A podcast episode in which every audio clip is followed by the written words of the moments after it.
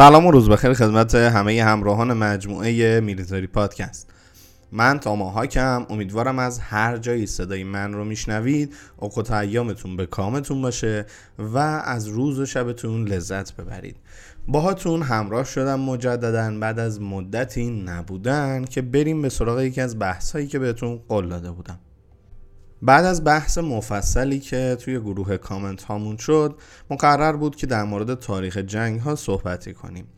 و تاریخ جنگ ها رو می‌خواستیم بررسی کنیم اما به جهت اینکه سه سده اخیر اکثر جنگ ها تقریبا مذهب یا مذهبی بودند و اصلا دخالت در اونها داشتیم. از باب ادیان می‌خوایم بریم به سراغ تاریخ های حالا بهتر بگم ادیانی. که البته اولین اونها تاریخ اسلامه. اما چرا میریم به سراغ تاریخ اسلام؟ خیلی از جنگ ها و خیلی از داوری ها و خیلی از صحبت ها درست و غلطشون با هم مخلوط شده. خب باید ببینیم واقعیت چیه و چه اتفاقی افتاده و خط تکفیر در یک دین رو می‌خواد مسیحیت باشه می‌خواد یهود باشه می‌خواد اسلام باشه بشناسیم. اسلام به ما نزدیکترین دینه. در حال حاضر هم که خیلی ها به نامش دارن خیلی کارها می‌کنن. بعضی ها پیشرفت می‌کنن بعضی ها سطل ماست استفاده می‌کنن و بعضی ها هم خب درس خوندن زن رو ممنوع می‌کنن و آب رودخونه روی مردم میبندن و این داستانا. پس در واقع میریم به سراغ تاریخ اسلام و من بنا دارم که اینجا یه اشاراتی بکنم مبنامون رو بگم چطور می‌خوایم بررسی کنیم چه کتبی رو بررسی می‌کنیم سبک بررسیمون چیه و چطور تحلیل کنیم که بیطرف باشیم و نخواهیم یه دیدگاهی رو داشته باشیم که از یه جا وایستادیم و برای محکوم کردن یه عده صحبت کنیم. پس با من همراه باشید تا این موضوع رو با همدیگه بررسی کنیم و یه سری مثال ها براش بیاریم که چرا برای اون این تاریخ ها مهمن. توی تاریخ اسلام اگه بگردیم اولین جایی که یک لشکر رسمی به تعریف نظامی داریم جایی که اسمش حرب مرتدینه. یعنی در واقع هلوش دو سال بعد از پیامبر اسلام ابوبکر ابن ابی قحافه یه لشکری رو درست می‌کنه که با یه عده بجنگه که بهش میگن حرب مرتدین. اولین لشکر و شرطه رسمی حرب مرتدینه. در واقع خب قبلش سبکین بوده یه دشمنی می اومده یه اعلامی در مسجدی می شده و یه عده جمع می شدن خب اما حرب مرتدین به خودی خود یک پله شروعه. بعد از اون یه داستانی رو داریم به نام مقبولات عمر ابن خطاب.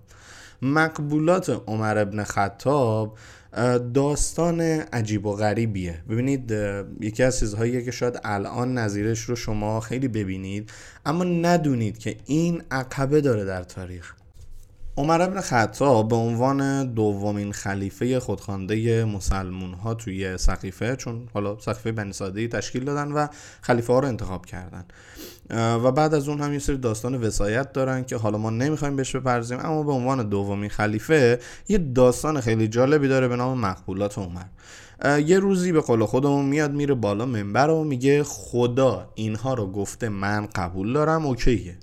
ولی همون خدا اینا رو گفته من قبول ندارم و هر کسی این کار رو می‌کرد آخ آخ که بدبخت می‌شد. و خب این یکی از مبانیه که الان هم داریم میبینیمش. یعنی رأی یک نفر رو مثلا مثل مفتی های طالبان مثل مفتی های داعش یا خیلی از اونها به عنوان یک خط ادامه دار در تاریخ می‌تونیم مشاهده کنیم. یا برای مثال ماجرای شلاق بازار این آدم جالبه. جایی که اگر زن و مردی ولو محرم همدیگه یعنی به قاعده اسلام همسر همدیگه با همدیگه صحبت می‌کنن و در انظارمون اونو شلاق می‌زد و این نقل تاریخ خودشونه. خب این چیزیه که ما الان هم داریم می‌بینیم. پس اینها یک سری از مواردی هستن که ما می‌تونیم اونا رو بررسی کنیم و هر کسی که از این به بعد ادعا کرد که من فلان تفکر رو دارم با تطبیقش بتونیم عملکردش راهبردش و خیلی چیزاش رو حدس بزنیم.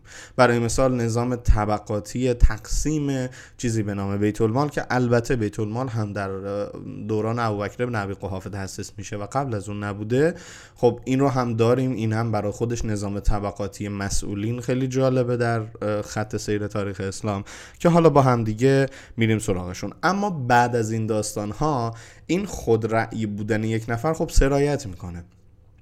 می‌رسیم به جنگ قادسیه می‌رسیم به جنگی که امویان داستانی رقم زن به نام آمل جماعه آمل جماعه در تاریخ اسلام point تاریخی مهمیه.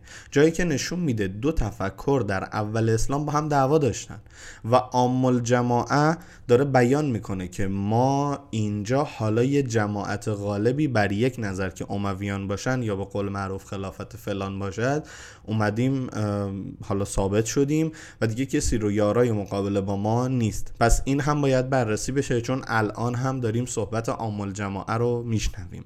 و خیلی از جنگ هایی که داشتیم مثل جنگ جنگ داعش نمودی از آمال جماعه بود که می‌خواستن دوباره اجراش کنن و جماعت مسلمین علل عهدی به قول خودشون متحد بشن.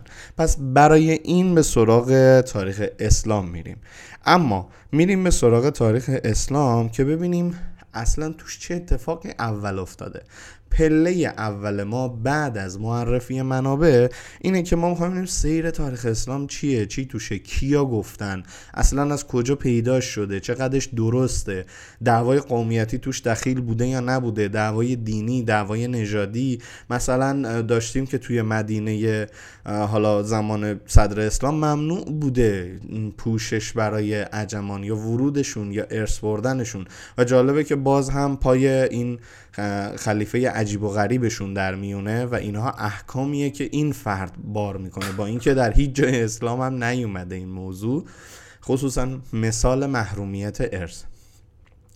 اینجا در مقام بررسی مذهبی البته نیستیم. بیشتر مبنامون تاریخ و عجق و جقات تاریخ این هاست.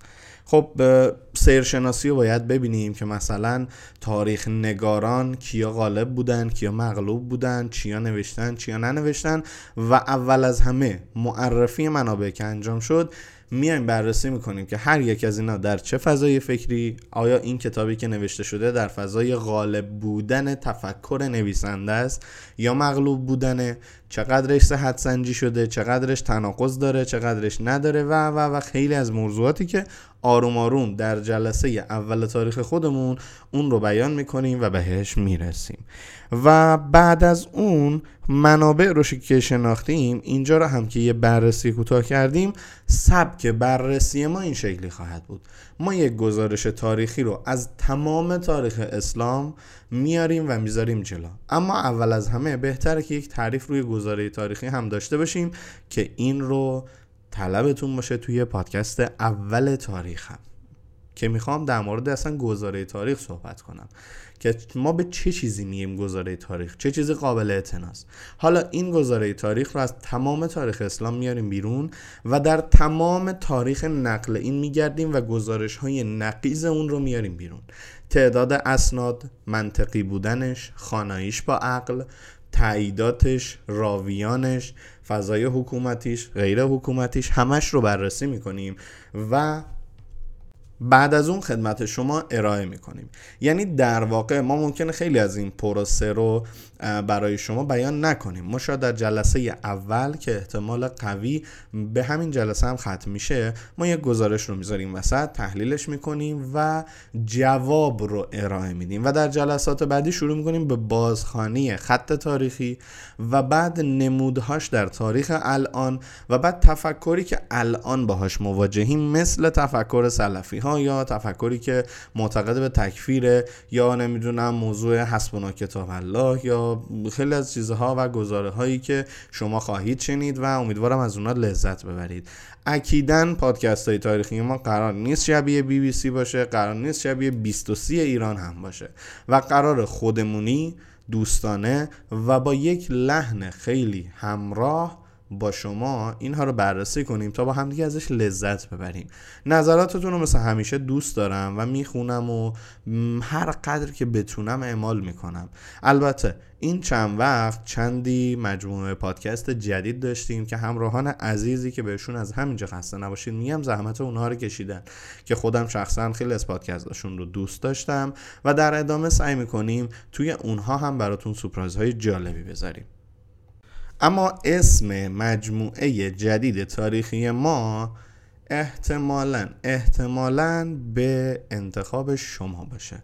چند تا اسم براتون می نویسیم چرا میگم احتمالا؟ چون ممکنه اسامی که پیشنهاد می‌دید قشنگ باشه اما نظیر اونها رو در مجموعه های دیگه داشته باشیم و باید حق مجموعه های اونها رعایت بشه.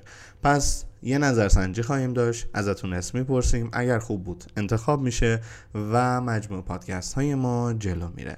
امیدوارم موفق باشید روز خوبی داشته باشید نظراتتون رو برام بنویسید و امیدوارم از پادکست های ما لذت ببرید.